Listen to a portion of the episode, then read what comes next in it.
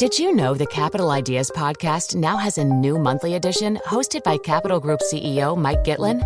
Through the words and experiences of investment professionals, you'll discover who was their best mentor, what's a mistake they made that changed their approach, and how do they find their next great idea. Subscribe wherever you get your podcasts. Published by American Funds Distributors, Inc.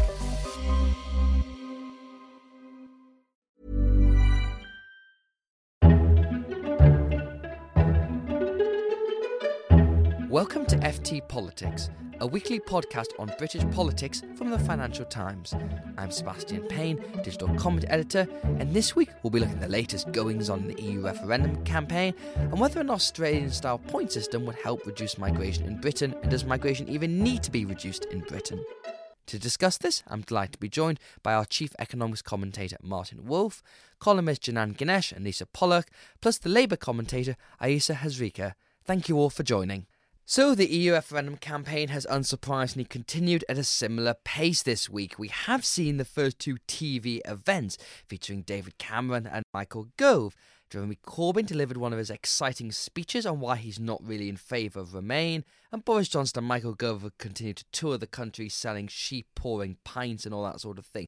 But where is the race at? We're into the Purdah period now, and it's the point at which the general public might begin to tune into this. So, Janan Ganesh, to begin with you, there has been a certain tightening of the polls and bookmakers this week that Remain's had a pretty sizable lead according to the FT's poll of polls. That leads now down to three points, so we've got Remain on 46 and Leave on 43%. Are you confident that Brexit still isn't going to happen? Yeah, and these tightenings of the polls seem to happen in advance of almost any election that matters. It happened in March, April of last year before the general election when polls moved about so much that the Guardian splashed on two or three, which suggested the day the polls turned. I remember that. I, I remember that vividly, and uh, it happened so before. I. Well, I, I, can, I can imagine it happened even more dramatically before the Scottish referendum in September 2014. So I always thought there would be fluctuations in the polls. I'm surprised actually that Leave haven't attained more outright leads in the polls. I thought they would have quite a few going into June 23rd. So I'm not in, I'm not completely dismayed or even surprised by what we've seen recently. And I, I think one thing that's that I've begun to think recently is that voters don't take the headline question of a poll seriously. Which way will you vote? Because they know the vote doesn't happen until June 23rd or May the 7th last year. What they do pay attention to are the secondary questions. Who do you trust on the economy? How important is immigration vis a vis the economy? What do you think the result will be, not which way you will vote, which I always think is a telling question. So I'm looking under the bonnet of those questions. My view hasn't really shifted from four or five weeks ago. Ayesha, obviously, last week was more about the economy. We had the second Treasury report, and the that was a, a probably clear win for the Remain campaign. This week, it's all been about immigration. That's essentially the two halves of how this referendum is coming together. Do you agree with Janan that it still remains going to happen, or has this week worried or shaken your confidence at all? It has worried my confidence, actually. I mean, I definitely take what Janan says, and actually, sometimes a kind of interesting poll like the one in Scotland sort of energises the status quo to actually sort of buck up and get out the vote. But I think what we are seeing is this referendum being played out. There's two different subject areas. There's obviously the economy versus immigration. But I think there's almost like a class issue as well in terms of how we are looking at this, and also quite a London versus the rest of the country. I think if you're in London or if you're outside London and you have a job connected to a multinational or a university or, or that kind of thing, it feels like it's a no brainer. If you're anyone else, I think this referendum gives you the chance to be disruptive. And I think that is starting to appeal to a lot of people. And in a way, I think the issues sort of don't matter as much as they maybe should do anymore. I think people are feeling we've all got an anti establishment thing going on, even though sort of it's a load of sort of posh boys in suits shouting at each other. My worry is that there is going to be a feeling that, look, we could be mischievous. Why not? We're in a kind of nobody really believes anything that anyone says. Why not? What was interesting was on Thursday evening we saw that David Cameron did this first event. I'd call it a debate, but he wasn't really debating anyone. It was an interview with Sky News' political editorial Faisal Islam and then a Q&A with the audience. Now, this is a format David Cameron chose, and it's a format he does well in, that he's good at doing interviews, and he's good at doing those Q&As. He's done Cameron Direct and PM Direct for over a decade now.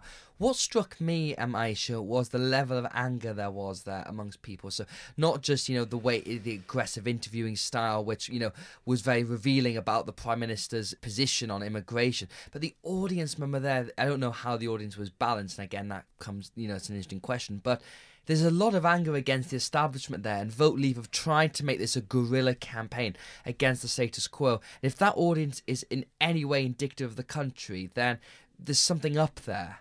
I think that's right. I was actually surprised at the level of hostility against Cameron from the audience. I thought Cameron did okay, actually. But you almost sort of got the sense this could be a referendum on David Cameron, actually. But on that case, if it is a referendum on David Cameron, Janan, wouldn't he win that? You know, last year he was elected prime minister, and he still has pretty good personality ratings. Yeah, he's pretty popular for a prime minister who's been in power for six years and has been tightening fiscal policy for every one of those years. I wasn't remotely surprised by the aggression in the studio because anyone who volunteers to be there is almost by definition more politicised than the average punter who will end up deciding this referendum.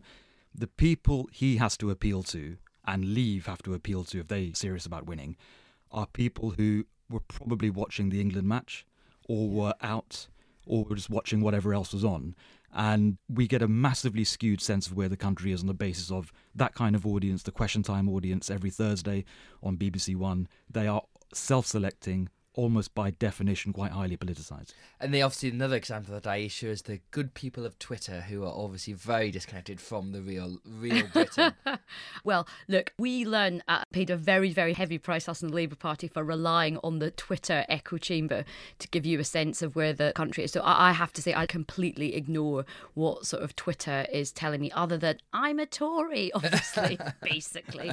But I think Janan is absolutely right. I think for us, we've been saturated with information and sort of a twist and turn of this quite long campaign. But actually, for the public, they're beginning to wake up to it. But I think we shouldn't underestimate just how much feeling there is out there in the country anti politics, anti Westminster, anti Cameron, and also because of how both the campaigns are played out, it does look like this is a sort of precursor to the Conservative leadership contest. That also puts a lot of people off. I think one of the telling things is in the secondary questions in the opinion polls is how important do you regard the referendum? And I think 58% say it's more important than a general election. So it's true that there's a lot of anger out there, but it tends to manifest in elections which the public don't think really matters. In a parliamentary by election, they'll vote for a strange candidate. In European elections, they gave UKIP an outright victory only two years ago. If they think this is as important as the general election, as angry as they are, my guess is they will swallow that anger and go with what their hunch is about the sensible thing to do for their own material interest. So I'm not denying the existence of an anti politics mood. It's been there, I think, at least since the expenses crisis, if not before. But it tends to only really pinch electorally in elections which don't determine absolute bread and butter issues like European parliamentary elections. One interesting thing we saw this week, Ayesha, on those kind of material issues was Jeremy Corbyn's speech on the EU. Now, many people in Labour, I know you've talked about this on this podcast and your writings elsewhere before about the need for Labour to, you know, get involved in this um, referendum campaign, particularly at the very top. And so we saw Mr. Corbyn gave a speech. Now, I think we all know why now that he's not in the form of traditional speech made of in sort of giving something that's engaging or enthusiastic. But what struck me was you could have taken his speech and tweaked maybe three lines, and it would have been a very good speech for the Out campaign. And that's a problem for Labour that, you know, throughout this whole thing, the leader of the party looks like he's just going through the motions of in. With a, and you've, there's amazing statistic this week that I think half of Labour voters think the party's actually for out, whereas you think the people who are out of Labour are very much a minority, sort of three MPs or something. Well, I, sort of agree with that. I mean, I am sort of disappointed where the Labour sort of in campaign has got. I think they started off with a really good idea. Let's not completely dovetail with the Conservatives again, like we did with Better Together in Scotland. Let's have our own distinct Labour in campaign. Let's have Alan Johnson. Let's have Jeremy. I thought that was a good idea, but it hasn't properly been executed. And I think that's because there hasn't been the political will. Now, I actually think Jeremy and John McDonnell made some quite sensible interventions saying, look, the EU, it's not perfect, it's not terrible. We should fight to stay to try and make it better. I think that is a perfectly reasonable and quite a grown up, sensible argument to pitch to the public. But the problem is they haven't really then followed it through. Sort of one speech does not make a kind of mission accomplished. And I would like to see Jeremy Corbyn, and the truth is, he's such a cult figure in the party. He's the only person that can really go out and motivate that Labour vote. And I think he should be applying himself like it's the last two weeks of a general election. And I fear we're not going to see that happen. It was an incredibly ambiguous speech. And I see people, I understand what people mean when they say, you know, spin a few paragraphs the other way and it could be a leave speech. But isn't that the mood of the country? You know, I, I myself am not enthusiastically pro European. I'll vote because it's the least bad of the alternatives. I don't see a plausible case for exit. And I think most voters feel that way. The number of enthusiastic Europeans must be in the single digits percentage wise. Most of them work for the FT. I was going to make that joke. they're, in, they're in our leader conference. But I think if I'm right that this referendum will be won by the Remain side, it'll be won in a very grudging, reluctant way by people who are not keen on the European Union at all, see all kinds of flaws with it, but have not seen the other side stand up a model of exit which makes them feel comfortable about their wallets, basically. And that I think, in that sense, the Corbyn pitch, and I'm not a huge fan of his, might actually be more effective than the Cameron pitch, which seems a bit too zealous. Now, I see a point in that, Ayesha, but the issue is, though, you know, Janan joked about the FT having a very, lot of very pro EU rights the Labour Party generally, you know, since it sort of adopted a lot of social democratic stuff, has been much more pro EU. And the point of the Corbyn thing is to appeal and get those people to turn out to vote. So was Corbyn being cleverer than we thought he all was in what Janan said here? Or was he just because some people suspect he's a bit of an outer at heart?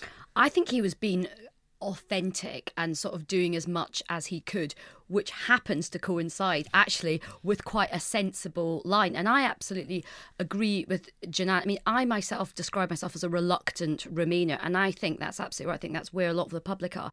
And that's why I think this is actually Corbyn, probably by accident rather than design, has stumbled across, I think, a really sensible message which he could take out to the public. And he could actually you know, try and own this a bit more than he has been doing. I mean, I did a debate with John McDonnell um, a couple of weeks ago and Nigel Farage. We were on the same side with Peter Mandelson. What an unholy alliance. but actually, John McDonnell did have an argument that did sort of resonate with a lot of the public who were not massively enthusiastic about the EU. So I think, you know, Labour, it's the last two weeks. I really hope that Jeremy Corbyn and John McDonnell really step up at this point. I think it could bring the PLP together for a little bit of harmony. I think it's the right thing to do, and I think it could do them quite a lot of good for their own personal standing. And finally, last question for you, Janan. That um, obviously Labour's got some issues here, but the Conservatives are not immune from this either. We saw the first rumblings of the constant malcontents trying to attack David Cameron. We saw Nadine Dorries and Andrew Bridgen, who called for the Prime Minister to go regardless. And I obtained from your Twitter you're not a fan of Andrew Bridgens as well. And we saw that Bill Cash also rumoured as well. So there are some rumblings about that. Do you feel that after the referendum, David Cameron's in trouble? If he loses, he's gone. Any Brexit vote, he may not physically leave the day after, but I think he'll announce his resignation in the autumn or something. Absolutely, like that, yeah. leave a decent period of, of handover, but he'll be gone. If it's any kind of Remain win, then he'll stay. But the length of time that he stays, I think, is proportional to the margin of the victory, and he needs quite a resounding one to be comfortable, uh, to be confident of going all the way through to maybe 2019, which I guess is his ideal departure date. So everything hinges on the exact percentages of the margin. If I were an Andrew Bridgen or a Nadine Dorries and I desperately want this guy to go, I'd focus on winning the referendum for their side because that absolutely finishes him. I wouldn't get involved in publicising anti Cameron manoeuvres now because it only makes wavering people think hang on, is this about a big national question of destiny, about my economic interests, or is it about this internal game within a party I don't really care about? And that might make them react badly. So if I were them, I would just concentrate on winning, which is doable, unlikely in my view, but entirely doable. So, we've heard an awful lot from the Leave campaign this week about migration, in particular, this idea of an Australian style point system. Michael Gove and Boris Johnson have said that if Britain votes to leave the EU, we could move to something more like this. Which they said would have a set of criteria that migrants would have to meet, as opposed to the what they said the open borders we have as a member of the EU at the moment. So, Martin Wolf, do you think Leave campaigners have a point when they say migration needs to be controlled or reduced? Well, I think they have two points. The first point is that Mr. Cameron famously made a promise to reduce net immigration to 100,000 or less, which he couldn't keep. He couldn't keep because he doesn't control the borders within the European Union, because it's a matter of fundamental treaty obligation. We have to accept any citizen of the EU right to come and work in Britain. And without being able to renegotiate that, it became very clear he couldn't renegotiate that. His suggestion that he could therefore control the total flow was absurd. And the Leave campaigners are right to criticise him for making a promise he should never have made. Now, the second and rather different question is whether they're right to complain so much about migration. It's clearly become a very big political issue. It's, in my view, a deeply political issue. It's not just an economic issue. And a society has a right to decide how many people it accepts as immigrants and what sort of immigrants it accepts high skilled, low skilled, people taken for reasons of family reunification as opposed to economic migrants. These are decisions societies can and should take. My own view is that the level of immigration we have been receiving does create substantial problems for the UK. As a result, the population of the country is growing quite significantly. It's likely to reach 75 million or so in 20 years. That implies lots of investment, real cost for people. It's quite understandable that people object to this. I think that is perfectly understandable, but it, in my view, it shouldn't be the only issue that, that matters in this EU debate it was very interesting this 100,000 figure, which was used, I think, going all the way back to 2010 when Mr. Cameron said, This is the level we will strive to get to. Now, I actually think that was a pledge.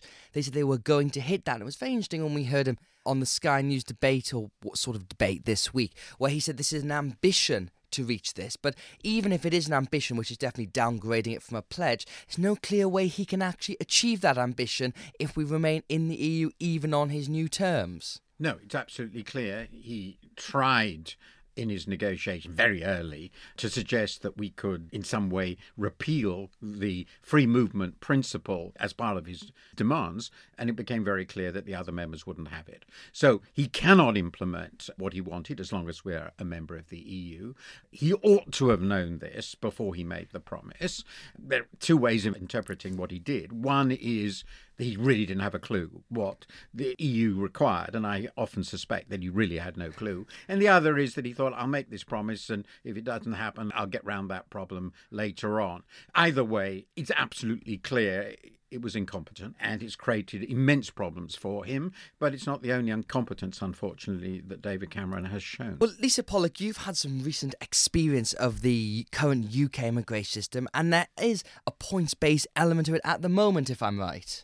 Yeah, so it, was quite interesting when the Leave campaign uh, came up with this announcement that they wanted to create an Australian style system. And I think the word that they were looking for was actually extend. So there is already a points based system. It's been there since 2008. They've changed it almost every April in response to the UK's needs. So I personally I came to the UK under tier 1, and so this was meant for highly skilled migrants. Um, this is quite close to the Australian system in that you can get points for being younger. Luckily, at the time, I got the maximum amount of points for that.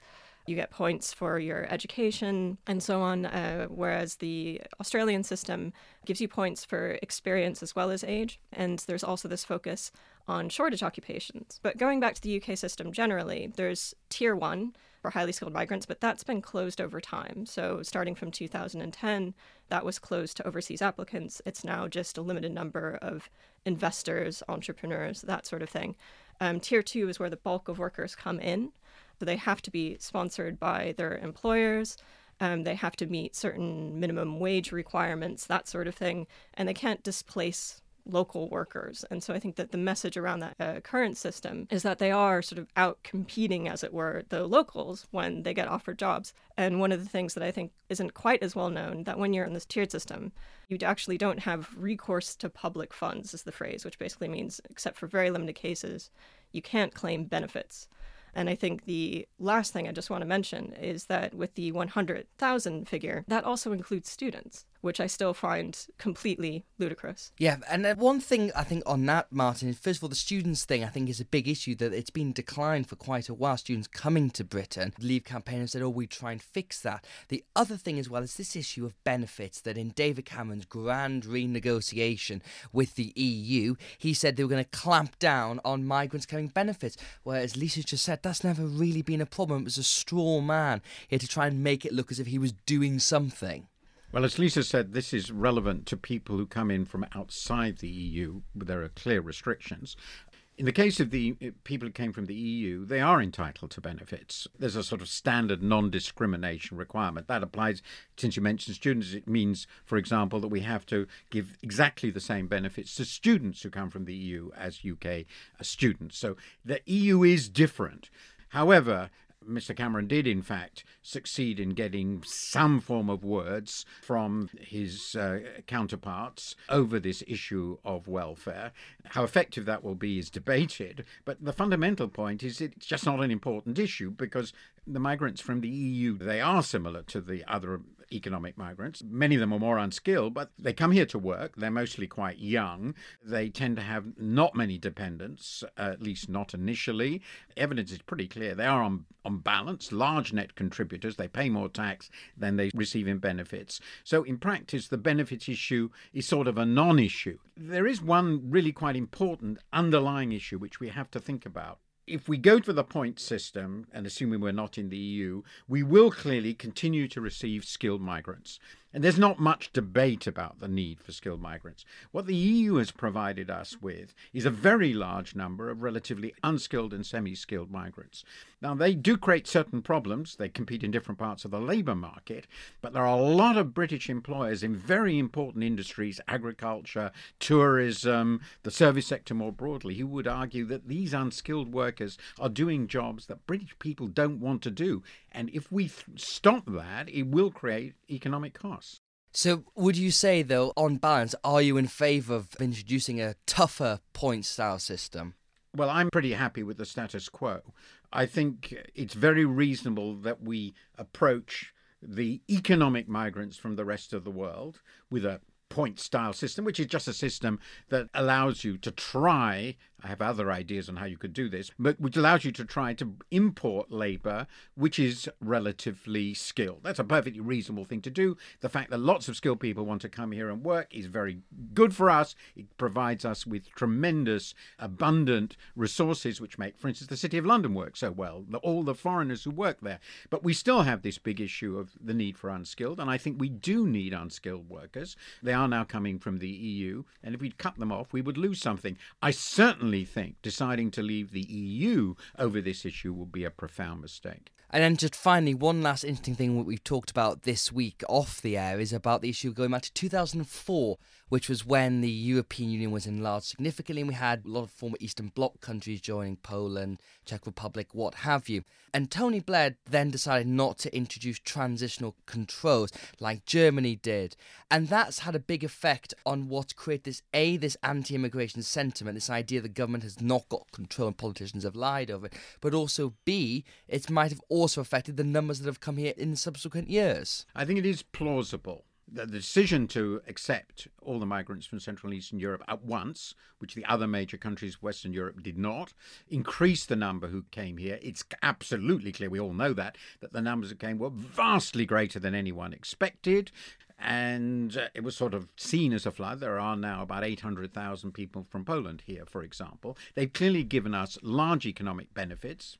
Most of them are very hardworking people, but it's also given this sense that it's all out of control. And that was a decision that Tony Blair took. And I think in retrospect, it would have been sensible to adjust our policy to the policy of the rest of the, Europe. And in probably the result would have been a somewhat slower it was clearly been slow initially, but even today we will probably have fewer immigrants from Central and Eastern Europe, and it would reduce somewhat the pressure this issue is now creating. And that's it for this week's episode. Thank you to all my guests for joining. We'll be back next Saturday for another instalment of FT Politics. Thank you for listening.